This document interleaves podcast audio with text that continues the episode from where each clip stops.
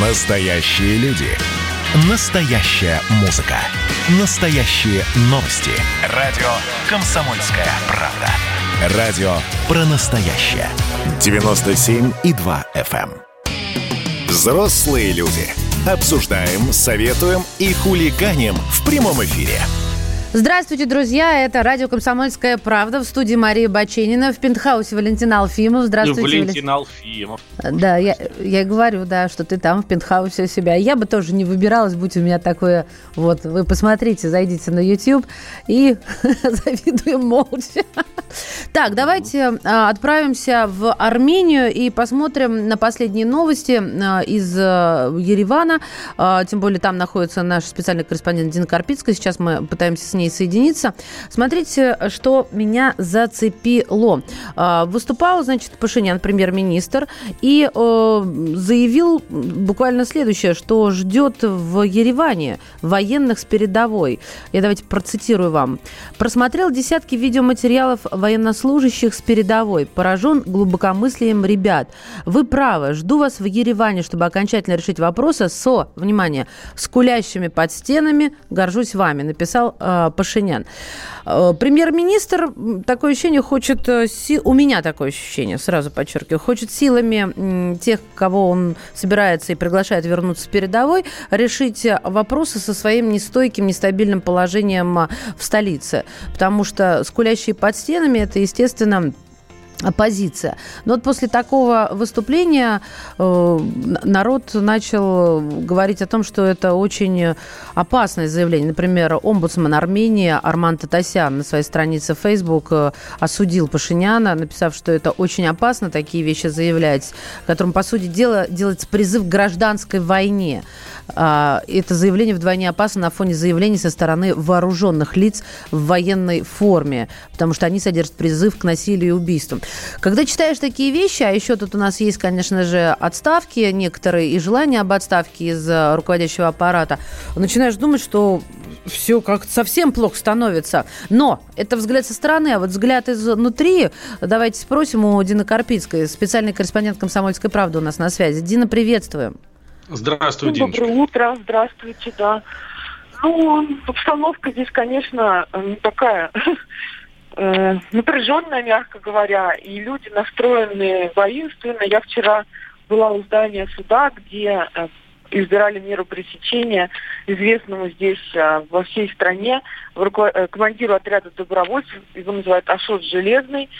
И там я слышала вообще вещи, которые даже, мне кажется, пересказывать опасно, потому что это уголовные статьи. Кому там как желают смерти, в каком виде, еще какое вот.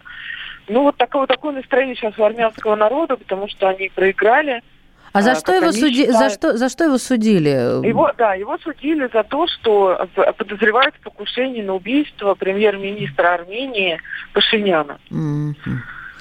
Понятно. Вот. И кто а, э, это, эта новость появилась буквально вот в эти выходные, по-моему, накануне было как раз, да, что да, вроде да. как э, покушение на Пашинян должно быть. Это буквально как гром среди ясного неба здесь для всех. И все считают, что если бы такой человек, такой опытный военный, как Ашот Манас... э, так, Манасян, э, сделал, хотел бы убить Пашиняна, то он бы это сделал, и его бы не поймали. Вот. И, и все, честно говоря, даже говорят, не знаю, можно с уголовной точки зрения вообще это транслировать, что если он не собирался убить Пашиняна, то э, тогда он упадет в их глазах. О, как вот все серьезно. Да, действительно. То есть э, вот это словосочетание «гражданская война», а, она не, оно не пустое совершенно.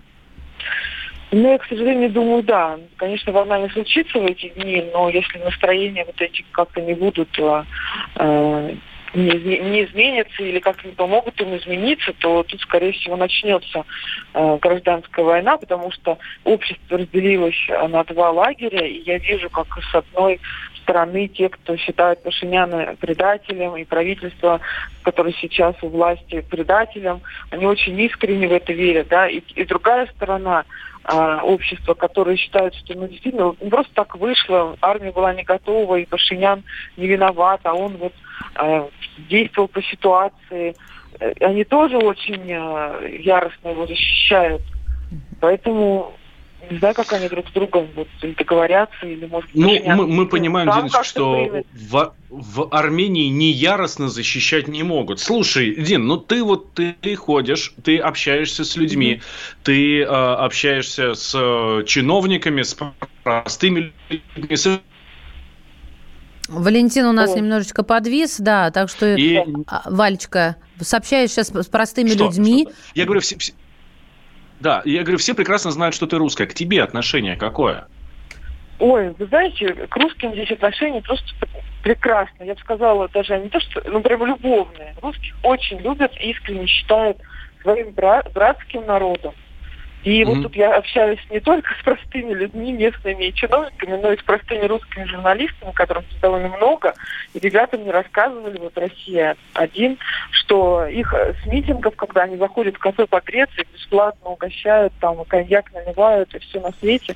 То есть действительно, и вот и все смотрят наше российское ТВ и много узнают из э, выпусков наших новостей. И в целом вообще вот даже несмотря на то, что многие здесь э, говорят, что вот Россия в этом конфликте слишком поздно вмешалась, позволив нашим э, армянским солдатам погибнуть, хотя могла Россия бы и раньше, что вот меньше людей погибло. Тем не менее, никакого негатива в свой адрес я тут вообще не вижу, а наоборот сплошное э, дружелюбие вообще любовь, и все приглашают в гости, и все потом мне звонят, если никому, не дай бог, оставишь телефон, все ли у тебя в порядке, никто ли тебя тут не обижает, да давай я тебя отвезу, конечно, я отказываюсь от всех этих предложений, но вот такое есть, что вот каждым тех, с кем я тут пообщалась, они потом моей судьбой интересуются, что, не дай бог, тут волосок не упал с моей головы, и такое же отношение к русским я видела и на Горном Карабахе, где я провела там больше суток, но тем не менее там вот все радостно меня встречали, обнимали и, и вообще благодарили нашу страну, что остановилась эта война. Вот, поэтому так.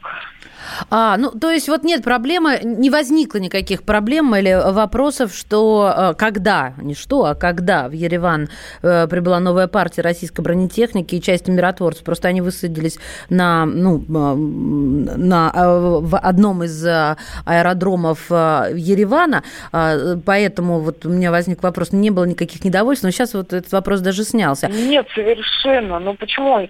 Наоборот, армяне у них большая надежда на наших миротворцев.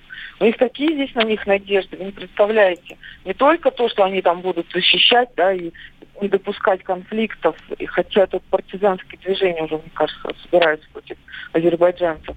Вот. А то, что сейчас Россия поможет вообще вернуть все границы и все территории.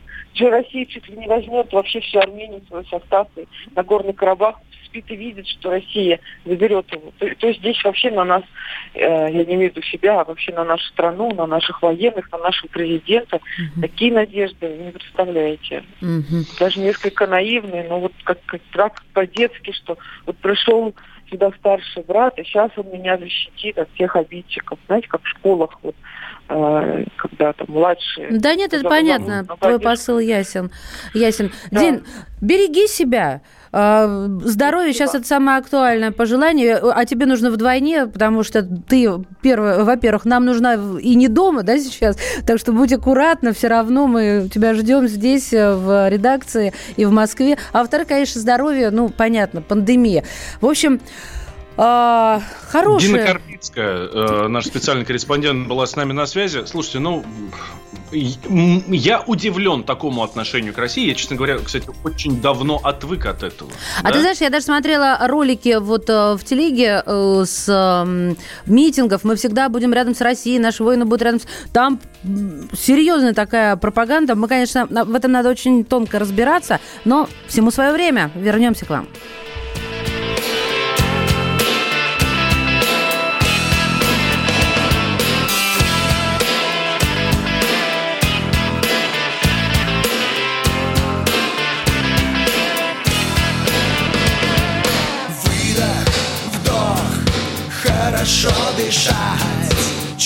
Черный горох, да нелегко глотать. Пуля и ствол, нажал и разошлись. Где добро, где зло, попробуй разберись. А что мне надо? Да просто свет в оконце. А что мне снится, что кончилась война? Куда иду я? Туда, где светит солнце. Вот только, братцы,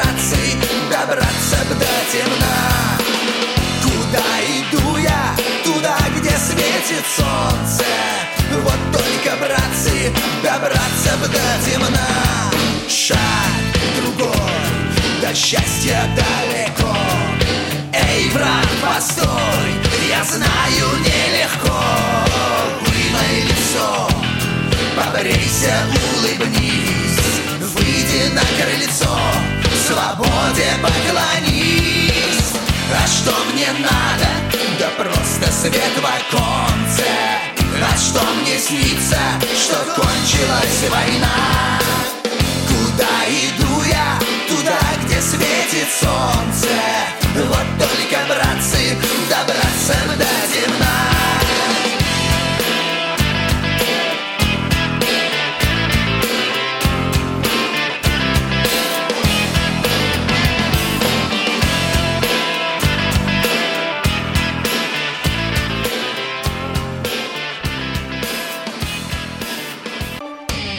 Взрослые люди. Обсуждаем, советуем и хулиганим в прямом эфире. Да, здравствуйте. Здравствуйте.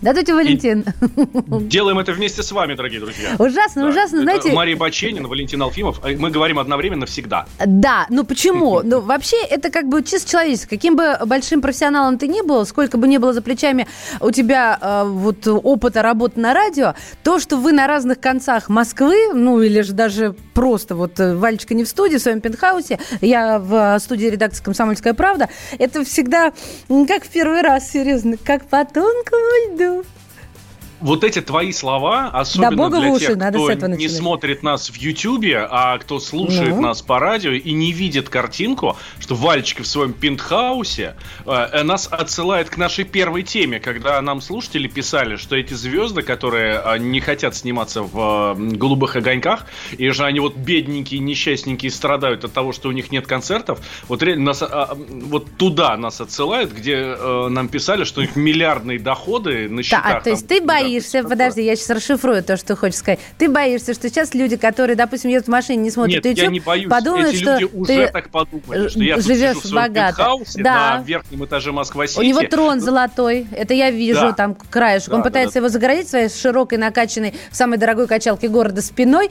а, но трон золотой, я подтверждаю. Просто трон очень большой, трехметровой ширины, и я как бы не в состоянии. Не накачался еще так широко. Слушайте, заходите на YouTube, а, прямой эфир радио «Комсомольская правда». Да. Валентин Алфимов, Мария Баченина. Пишите нам, это так прекрасно. Я вот всегда читаю ваши живые разговоры. А, Слушайте, а мы тут э, как раз вот сейчас вернулись к теме, да, чи, ой, чиновников. Как раз перейдем сейчас к теме чиновников. Да, да, мы да. вернулись к теме звезд, которые страдают от э, короны, от э, пандемии и все такое. А э, страдают не только звезды, да, страдают, собственно, ровно все. И вот сейчас, э, смотрите, исследователи что говорят? Говорят, что вторая волна пандемии оказывает влияние на рынок труда. По сравнению с сентябрем, а прошло с сентября все там полтора месяца, да, по сравнению с сентябрем число вакансий выросло на 1% а на одно место приходится 6 активных резюме. Вот. Да, получается, конечно, спрос на работу подрос. Я пока, честно говоря, ну вот хорошо, сейчас всему свое время скажу, э, чего я не заметила. Тем не менее, вот домработницы, все, кто трудится в сфере домашнего персонала, у них настоящая черная полоса. И вот здесь как раз э, я хочу упомянуть, на э, мой взгляд, стоимость часа, а большинство работает э, почасовая, у них оплата, выросла выросла. То есть э, как бы работы нету, а денег требуют при этом больше. Ну, наверное, какая-то взаимосвязь присутствует. И что любопытно, еще чиновников не хватает. Мне кажется, здесь, конечно же, риски большие, поэтому люди не особенно рвутся на эти места. Ну, давайте пообщаемся с нашим экспертом, э, директор Института социально-экономических исследований финансового университета при правительстве Российской Федерации Алексей Зубец у нас на связи. Алексей Николаевич, здравствуйте. Добрый день. А есть какое-то толковое объяснение тому, что э, вот действительно чиновники, э, вакансии чиновников стали вывешивать на такие ресурсы общедоступные? Ну, смотрите, надо понимать, о каких чиновниках идет речь. Речь идет о низкооплачиваемых. Ну, чиновники тоже разные бывают, надо же понимать. Есть люди, которые получают там 200-300 тысяч, а есть э, чиновники, которые получают 30-40 тысяч. И, Замглавы э, управы типа, да? Ну да, э, в управе некий бумаговодитель, письмоводитель, я не знаю. Там, в общем, какие-то вот такие низовые позиции – а на них люди неохотно идут, потому что невысокий уровень оплаты труда, никаких перспектив и так далее. А вот. Плюс к этому от чиновников, от органов власти требуется прозрачность в последнее время, чтобы люди не набирали там своих знакомых. Поэтому от них требуют того, чтобы они обращались в службы занятости с теми вакансиями, которые есть. Отсюда вот эта история. То есть для крупных городов очень часто те доходы, которые обеспечивают низовые чиновничьи позиции, они совершенно недостаточны. И плюс к этому там надо понимать достаточно жесткие квалификационные, квалификационные требования. Поэтому такая история. Чиновников может действительно не хватать. Но надо понимать, что это низовые позиции. Да, но тем не менее, вот а, правительство Хабаровского края объявило открытый конкурс на должность министра здравоохранения. Понятно, что квалификационные требования здесь, а, их есть э, жесткий достаточно список. Тем не менее, открытый конкурс. Э, и еще я слышу... Ну, вы да, понимаете, что это это политическая история, что человек, который сейчас там вот назначен на эту должность, который там вынужден разруливать а, а, завалы, доставшиеся от предшественников, а, пытается заработать а, а, имидж открытого управленца и пытается наладить отношения с населением. И ровно поэтому позиция а, руководителя департамента здравоохранения выставлена на открытый конкурс. Потом, опять же, надо понимать, что в условиях пандемии недостатка средств люди в правительстве, в правительствах региональных, которые отвечают за социалку, но это расстрельная должность, это надо понимать. Это человек, который будет отвечать за все. И на самом деле, вот это уже к вопросу о, о более широкой истории, не только о Хабаровском крае, на самом деле, вот очень многие мои знакомые, вовлеченные вот в региональную политику, жалуются, что найти заместителя губернатора на социальный блок или на медицину крайне сложно. Да губернатора найти сложно. Вон Дитрих отказался, экс-министр транспорта, от поста губернатора Белгородской области. И область роскошная, и вроде бы наработки там одни из самых сильных по России, ну, за исключением, наверное, ковида, но сейчас везде он и всех косит. Тем не менее отказался, потому что расстрельная. Да, да, да. Денег нет. А, единственное, что можно получить, это уголовную статью. Зарплаты не очень большие, ответственность огромная. Поэтому найти квалифицированного человека, который будет отвечать за социальную политику в регионе, на самом деле очень сложно. Вот, не говоря уж о каких-то более низких э, статусных позициях чиновничьих. Алексей а, Николаевич, да. а что, сейчас получается, что э, губернатор Белгородской области тоже будут искать на, ну, в интернете? Да, на ха-ха вывешут. вывесят. Я думаю, что я думаю, что до этого не дойдет. В администрации президента есть специальная служба, занимающаяся кадровой политикой, но, в принципе, почему бы и нет? Почему бы не объявить открытый конкурс на руководителя области, на губернатора области, и, ну, или устроить выборы, на самом деле, потому что, в общем, такой вот открытый конкурс на замещение таких должностей называется а выборы э, вот из тех кандидатов, которые захотят попробовать себя на эту позицию. Вот мне любопытно, зарплаты сейчас падают, если да, то да, и так они и закрепятся после того, как мы выйдем из пандемии, когда мы выйдем, или там все-таки они должны подрасти, а то все-таки может быть какая-то хитрость, знаете, ага, закрепились, ну и хорошо, будем мало платить. Как считаете? Смотрите, по данным Росстата, которые у нас последние за октябрь, зарплаты растут в нашей стране, они незначительно, но выросли, там на 0,1%, реальные зарплаты растут. А вот насчет того, закрепятся они или нет, я думаю, что нет. А, зарплаты должны расти, потому что за все время с начала этого года, включая месяцы пандемии, не было ни одного месяца, когда у нас зарплаты в стране падали. Они у нас постоянно увеличиваются. По нашим оценкам, по нашим прогнозам в 2021 году реальные зарплаты населения должны вырасти примерно на 2,5%. Один из главных дефицитов в нашей стране – это квалифицированные рабочие руки – ну вот у нас там есть несколько основных проблем, сдерживающих развитие бизнеса, и всегда во всех исследованиях бизнес указывает, что невозможно найти за разумные деньги а, квалифицированных людей. Поэтому а, зарплаты в нашей стране должны продолжать расти. Спасибо вам. Mm-hmm. Алексей Зубец, директор Института социально-экономических исследований Финансового университета при правительстве РФ. Вот слова Алексея Николаевича бы да Богу в уши, или не только Богу в уши, а в Министерство финансов, например, какое-нибудь, да, или еще в какое-нибудь министерство. Ну, в общем, в уши самое главное, да, что зарплаты должны расти. И по логике, по любой, должны расти. А посмотришь в кошелек. Мы вернемся к вам. Но вы же взрослые люди. А губернатором Хабаровского края становиться не хотите. Георгий Бофт. Политолог, журналист, магистр Колумбийского университета, обладатель премии «Золотое перо России» и ведущий радио «Комсомольская правда». Авторскую программу Георгия Георгиевича «Бофт знает». Слушайте каждый четверг в 17.00 по московскому времени. А что такое деньги по сравнению с большой геополитикой? Мы денег тут не считаем. Взрослые люди. Обсуждаем, советуем и хулиганим в прямом эфире. Здравствуйте, дорогие друзья! Прямой эфир, радио «Комсомольская правда». Валентин Алфимов, Мария Баченина. Напоминаю, наше средство связи. Вайбер с WhatsApp плюс 7 967 200 ровно 9702. Это куда вы пишете свои сообщения. Или номер телефона у нас 8 800 200 ровно 9702. Это эм, номер, собственно, по которому можете нам дозвониться. И мы очень хотим вас услышать. Очень хотим. Потому что мы очень любим с вами общаться. И у нас для вас, дорогие друзья, есть хорошие новости новости. Крупнейший в России производитель мясной продукции отмечает свое 15-летие. Это группа Черкизова, она объединяет предприятия по всей России, от Калининграда до Алтая, производит больше миллиона тонн мяса в год и занимает первое место в стране по объемам производства мяса курицы и второе место по объемам производства свинины и индейки. А также группа Черкизова – это один из крупнейших игроков на рынке мясопереработки. Основные бренды компании – Черкизова, Петеленко, Куриное царство, Пава-Пава – они хорошо всем нам с вами известны. Да, мы поздравляем группу Черкизова с 15-летием и предлагаем вам, наши дорогие слушатели, прямо сейчас зайти на сайт kp.ru в раздел «Конкурсы и тесты» и проверить себя, действительно ли вы все знаете о мясе. А, да, друзья мои, и, конечно же, ждем вас а, на сайте и продолжаем знакомить вас с самыми последними новостями. Радио «Комсомольская правда».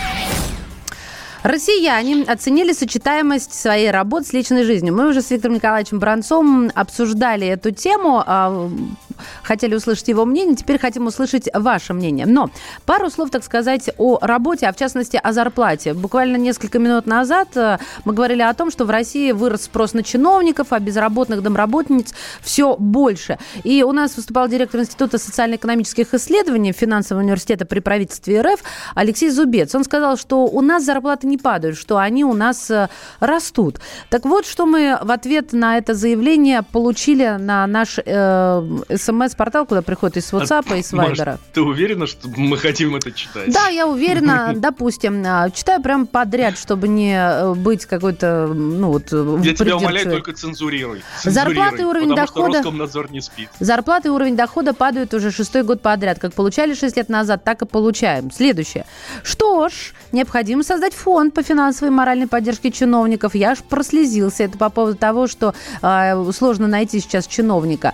А дальше. Зарплаты поубавились очень прилично. В Самаре 25 – это большая зарплата. А, кандидаты в, кандидаты в драку хотят работать за 20. Вот я вот не поняла про драку. Так. Ну, видимо, дерутся за место а. на 25 тысяч рублей. Жена медик. Зарплату урезали на две трети. И так повсеместно у тех, кто не в красной зоне. Хотя она рентгенолог и ведет прием всех больных.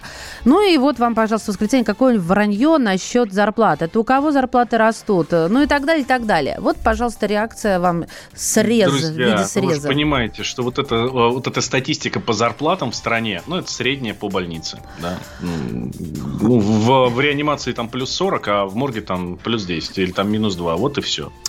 А у всех в целом 36,6. Итак, по данным сервиса Superjob, а, соблюдать баланс между работой и личной жизнью могут целых 48% россиян. И лучше всего это удалось юристам и бухгалтерам, хуже всего врачам, пиар-менеджерам и руководителям. Что это означает соблюдать баланс? И если его не соблюдать, э, то что? А что будет, как спрашивает мой ребенок, когда я говорю, вот если ты не это, а он сразу, а как это? А что будет? У нас на связи врач-психиатр Александр Федорович. Александр Михайлович, здравствуйте. Здравствуйте. Здравствуйте. Здравствуйте. Доброе утро. Ну, расскажите, пожалуйста, э, вот сначала о плохом, хотя, может, ничего это плохого не будет. Если человек э, один в семье, один из двух, да, вот партнеров работает, работает, и у него баланс в пользу работы, ну, то есть не соблюдает он этот баланс между работой и семьей, то что будет? Ну, во-первых, если этот баланс не соблюдается, это само по себе уже признак какой-то нестыковки. А у нас в психологии, в психотерапии есть такое понятие, как сублимация. Это означает, что человек сбегает, именно сбегает от решения каких-то насущных проблем в какие-то со- социозначимые, социоприемлемые, социоодобряемые а, области жизни. Ну, например, уйти в работу. У женщин это уйти в семью или там, не знаю, здоровый образ жизни и так далее. Поэтому, когда мы говорим о том, что человек уже выбрал для себя а, какое-то, ну, какое-то пространство, которое занимает больший удельный вес в его жизни, мы говорим о том, что это уже есть некий перекос. Вот, поэтому работа – это а, такой механизм, который уже сам по себе привлекает к себе внимание, и даже есть такое понятие, как трудоголизм, оно немножко не, ну, скажем так, бытовое, но тем не менее, а, это признак того, что уже что-то не в порядке. Угу. А, смотрите, еще какой перекос достаточно серьезный, да? Среди работающих, кто отвечал на вопросы вот этого опроса, 45% говорят, что они все-таки смогли достичь вот этого баланса. Но здесь интересны другие цифры. 40% а, опрошенных больше сосредоточены на вопросах карьеры и только 3% на личной жизни. То есть, да, вот здесь 40% ударяются в работу и только 3% а, в личную личную жизнь. Почему такой серьезный перекос? Ну, здесь немножечко сложно проводить анализ, потому что мы не знаем, по каким критериям э, этот отбор проводился. Но я так думаю, что если это э, исследование последних месяцев, э, то это определенным образом связано с той стрессогенной обстановкой, которая присутствует у нас в стране и в мире в целом. И вопрос потери работы на сегодняшний день очень актуален. И, как показывают эти данные, актуальнее, сильно актуальнее, чем вообще, в принципе, личная жизнь. Ну, потому что если нет работы, нет средств существования, о какой-то личной жизни может идти речь. Я думаю, что это печальные цифры на самом деле. А какой должен быть баланс? 50 на 50 – это баланс? Или все-таки какой-то дисбаланс позволителен? Какой-то, да, без сомнений позволителен, но здесь речь даже идет не о том, что а, в какую-то сторону должен перекос быть. Здесь речь должна идти о том, что в принципе так или иначе все сферы социальной жизни а, должны присутствовать вот в, а, в каких-то движениях личных человеческих. Это и работа, это и семья, это какое-то взаимодействие э, с поддержанием, установлением социальных контактов, это взаимодействие с родственниками, это, естественно, личностный рост, это какие-то, э, какая-то забота о здоровье, о себе и так далее. Там очень много вводных, и на самом деле проблема заключается в том, что вот это количество вводных, оно не установлено официально, а оно для каждого человека индивидуально. И в этом есть некоторая проблема, потому что человек говорит, ну, мне это не интересно, у меня здесь нет перекоса. И только мы, например, психологи, тестируя ситуацию, приходим к тому, что вот здесь немножко не хватает, здесь немножко не хватает. А выявляется это очень просто мы говорим человеку, вот что у тебя происходит сейчас, и скажи мне, а, как ты себе видишь свое будущее. И вот если человек говорит, что сейчас для меня 40% моей жизни это работа, а в будущем я бы хотел видеть 10 или 5%, вот вам, пожалуйста, установленный уже а, конкретно а, жесткий совершенно перекос, который позволяет нам говорить о том, что человек выполняет какую-то функцию против своей воли. Но если... если у кого-то да. в семье э, есть перекос в сторону работы, он очень мало внимания уделяет семье. Ну, как правило, это мужчины, здесь давайте скрывать не будем. Э, домашние, семейные должны понимать и идти навстречу. Или как он может искупить вот этот перекос? Откупить? Да. Я думаю. Знаете, на, на сегодняшний день э, вот эта вот э, схема с тем, что это больше прерогатива мужчин, она немножечко разрушается. Вот, у нас женщины кричат о равенстве уже последних лет, наверное, сто, и мне кажется, что в последнее время они в этой части достигли определенных успехов. Вот. А, а что касается э, вот как-то оценки и откупа или перекупа, то здесь речь идет о чем? О том, что если один э, человек в семье уходит полностью в работу, то вся остальная семья должна четко понимать, для чего он это делает. Если это какое-то движение с целью установить какой-то баланс в перспективе, не знаю, там ипотека может быть, или какие-то еще там движения, связанные с социальным благополучием, то тогда, в принципе, в этом нет ничего дурного, потому что усматривается какой-то предел. Вот мы должны выполнить вот эту функцию, или вот у нас есть такой вот срок, или там какой-то вот такой объем а, долженствования. И тогда в этом ничего нет, вся семья включается в этот процесс. Понятно, случае, Александр вот, Михайлович. В противном да. случае будет плохо. Давайте остановимся на хорошей новости. Александр Федорович, врач-психиатр, был у нас в эфире. Друзья мои, находим баланс, как минимум, вот между музыкой и новостями. Прямо сейчас в прямом эфире радио «Комсомольская правда». Валентин Алфимов, Мария Баченина. Ну, мы же взрослые люди.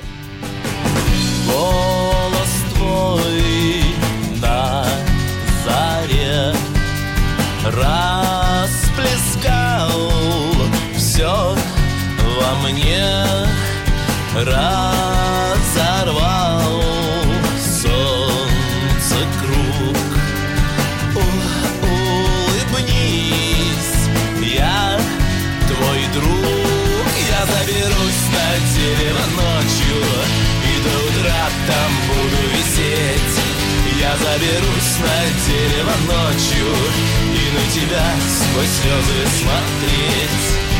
Буду я.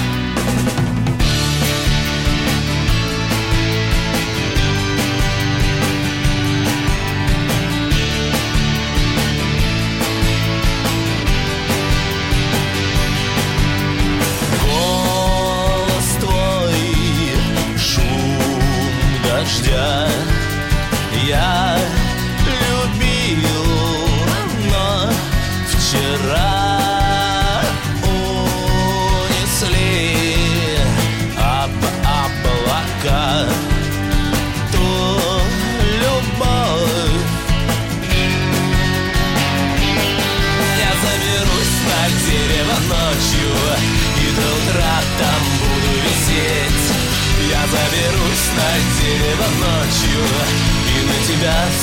слезы смотреть я. Коридоры власти. Та-дам!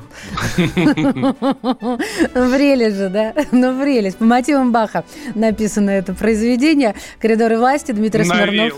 Сказал, да? А, да, специальный корреспондент комсомолки с нами на связи. Дима, приветствуем, доброе утро. Доброе утро. Дим, ну что такое? Вот что за несерьезные у нас отношения в стране? А, открываю новости вчера, сегодня, и везде только Путин пошутил. Путин пошутил. Ну, товарищи, ну что такое ощущение, как будто Путин пошутил впервые в жизни. Или каждая шутка заносится там, я даже не знаю, на скрижали какие-то для потомков.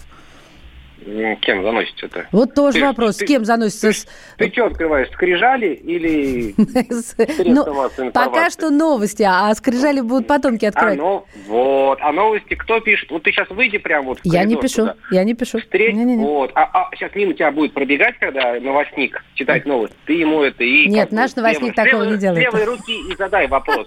Зачем ты это вот так вот делаешь, собака? Не можешь ты серьезные новости про Путина? Вот как бы внеси свою лепту. Нет, я Веронике ну, Борисенковой такой в жизни мне, не скажу. Пропустил. Ну, смотри, все правильно, Валь, ты говоришь, это как-то э, сами по себе начали вариться. А, знаете так, Путин на совещании с с Минобороны, с руководством Минобороны а, и оборонно-промышленного комплекса пошутил насчет того, как далеко от него, ну, на каком расстоянии а, рассадили остальных участников. Он сказал, что вы меня, бои... вы меня боитесь или это... Как там, Дим, я сейчас все испорчу шутку. Вы, вы, вы, да ладно, вы меня боитесь или это меня от вас берегут? На что Шойгу сказал, что мы вас боимся. Владимир Владимирович Путин сказал, понятно. Шойгу мы ценим за правду, да? Ну, и, про себя, и про себя, наверное, подумал, ну и правильно.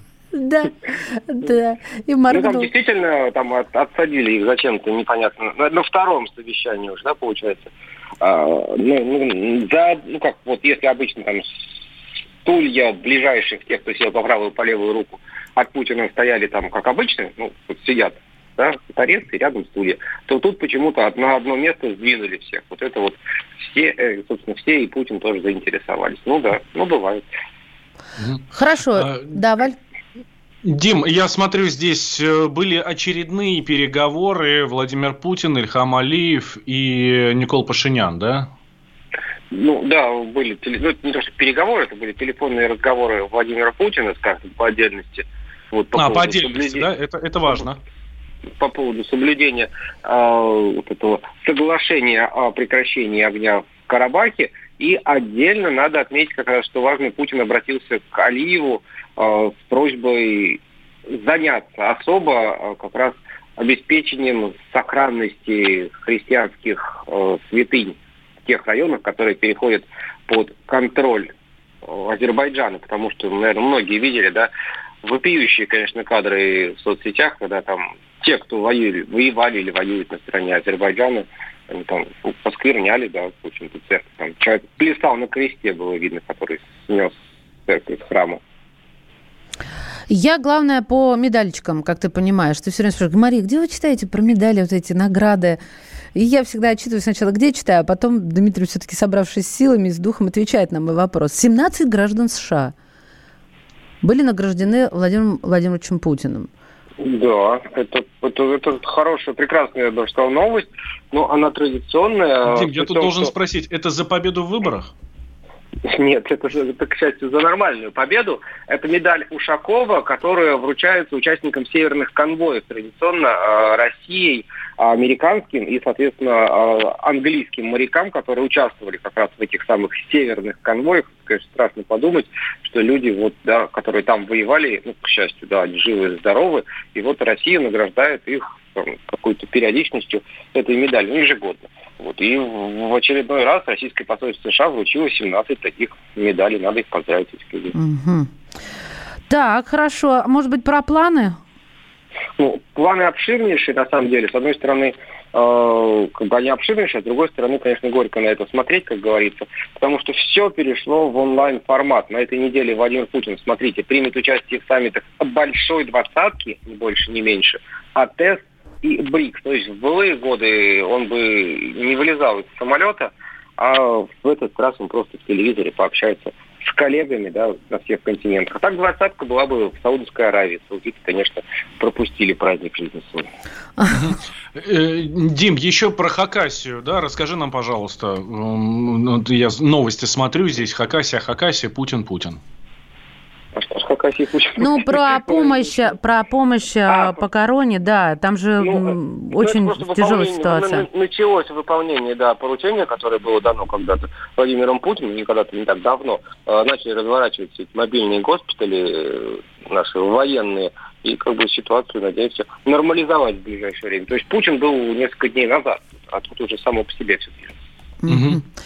И еще одна тема тоже, которая требует расшифровки. Немногие понимают, и даже журналисты многие не очень, либо не хотят в этом разбираться, либо, может быть, просто не понимают. Про образовательный э, центр «Сириус». Э, Владимир Путин предложил «Сириусу» стать такой первой федеральной территорией. Что это означает? Ну, это действительно интересная история. Он не предложил, он поддержал эту инициативу, которую выдвинули как раз депутаты. А там по Конституции есть такое право предоставлять такой ну, как, как, право терри, собственной территориальности, не как это формулировать. В общем, суть в том, что Сириус, который любимый детище Владимира Путина, образовательный центр для э, детей, он теперь больше, чем образовательный центр, это целый город. И вот э, Елена Шмелева, глава вот этого фонда «Талант и успех», который является формально э, попечительским органом этого Сириуса. Вот, она рассказывала на совещании Владимира Путина о своих планах. Эти планы прям вот настолько грандиозные, что их не пером описать и не сказки, там сказать, вернее, наоборот. Там и в каждом городе России будет открыт э, центр Сириус, и программы образовательные для всех педагогов страны они готовят. И э, в Имеретинской вот этой долине, в парке, который становится федеральной территорией, территорией федерального подчинение, ну, это можно сравнить только с Севастополем и Санкт-Петербургом, например, а будет там развернуты там кемпинги, университеты, э, дополнительные спортивные кластеры, хотя, казалось бы, куда уж дополнять, там Олимпиаду целую провели, даже детсады свои построят для одаренных детей и, собственно, там тех, кто там живет. В общем, я не знаю, что это будет, это какой-то там космический образовательный проект получается. А, Дим, если можно коротко, ну, секунд 10 тебе хватит сказать да или нет? Почему Путин не поздравил до сих пор Байдена? Что за долгая Байдена пауза? официально не признали, поэтому и мы не бежим впереди паровоз. Ну, понятно. Завтра спрошу то же самое, Дим. Э, готовься, потому что, ну, когда, ну, сколько может, когда? Дмитрий Смирнов, э, специальный корреспондент «Комсомольской правды» Кремлевского пола, был с нами на связи в рубрике «Коридоры власти». Друзья мои, я хочу вас от всего сердца поблагодарить, что вот э, все утро вы писали, и в нашем чате на YouTube, там продолжится трансляция, Миша Антонов, насколько я понимаю. Валь, Миша, да, после нас, Антонов? Да, да, да, да, Миша там уже готов. Да, да, да, да, с новой прической, заходите, смотрите. Я пошутила, это такой маркетинговый ход. Валентина Алфимов, Мария Баченина, всем хорошего дня, я не прощаюсь, вернусь к вам вечером. А я завтра. Но вы же взрослые люди, пора уже серьезными делами заняться –